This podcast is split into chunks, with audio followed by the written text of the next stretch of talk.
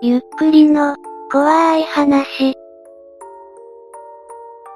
可愛い子を見かけたらどうする可愛い子を見かけたらつい追いかけちゃう人がスレを立てました。私は何を言ってるんでしょうね。さらかみ JK、薬局へスタスタ、Y、お、かわいいやんけ、用はないけど Y も薬局へ行こ。これって普通、普通なわけねえだろ。キモい、わからんでもない、普通じゃね、Y 彼女いるけど普通にやるぞ、妖怪やん、以上、恐ろしいことに理解する人が複数人います。怖い、キモい、別に何するわけでもないで、近くで張ってみるだけで、途中声出てるやん。怖すぎ、怖い、ガチ、Y だけ、たまに電車で JK に付きまとうおっさん見かけるけど旗から見たらガチでキモいからやめろ。怖い、怖い、最高野郎やん。マジでないそれで特に必要ない保湿クリーム買ったりしてしまう時もある。あるわけねえだろ。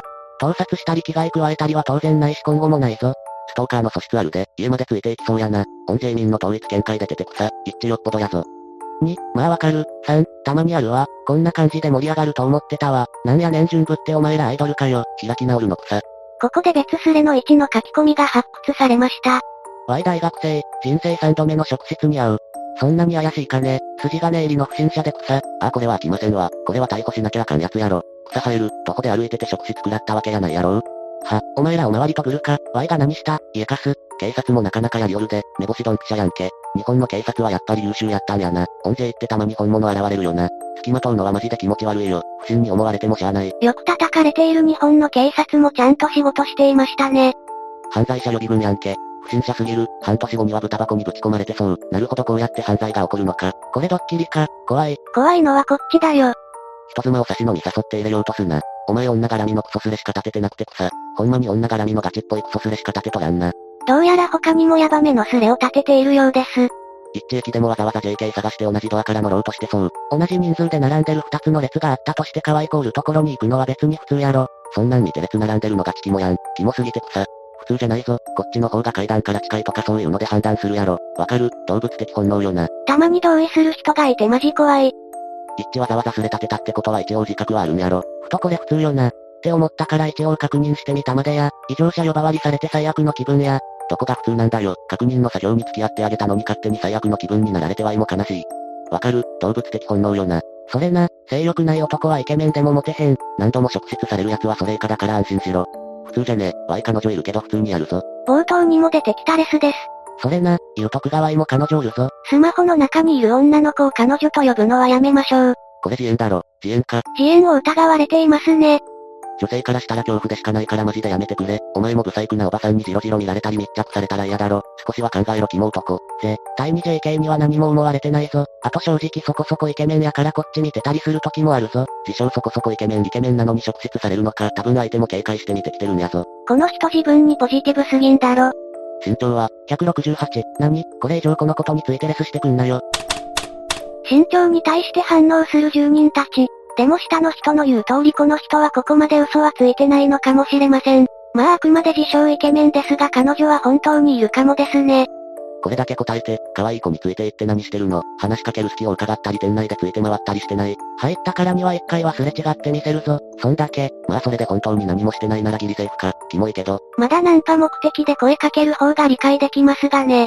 全然セーフやねん。だからこんなスレの流れになるとは1ミリも想像だにしてなかった。一女の子の後つけて家までついて行ったことある。さすがにないでしょう。小学生ぐらいの頃なら誰しもあるやろ。あんのかよ。小学生自分なら誰でもあるやろ。なんで2回も行ったんですかそんなに大事なことだったんですか気持ち悪い。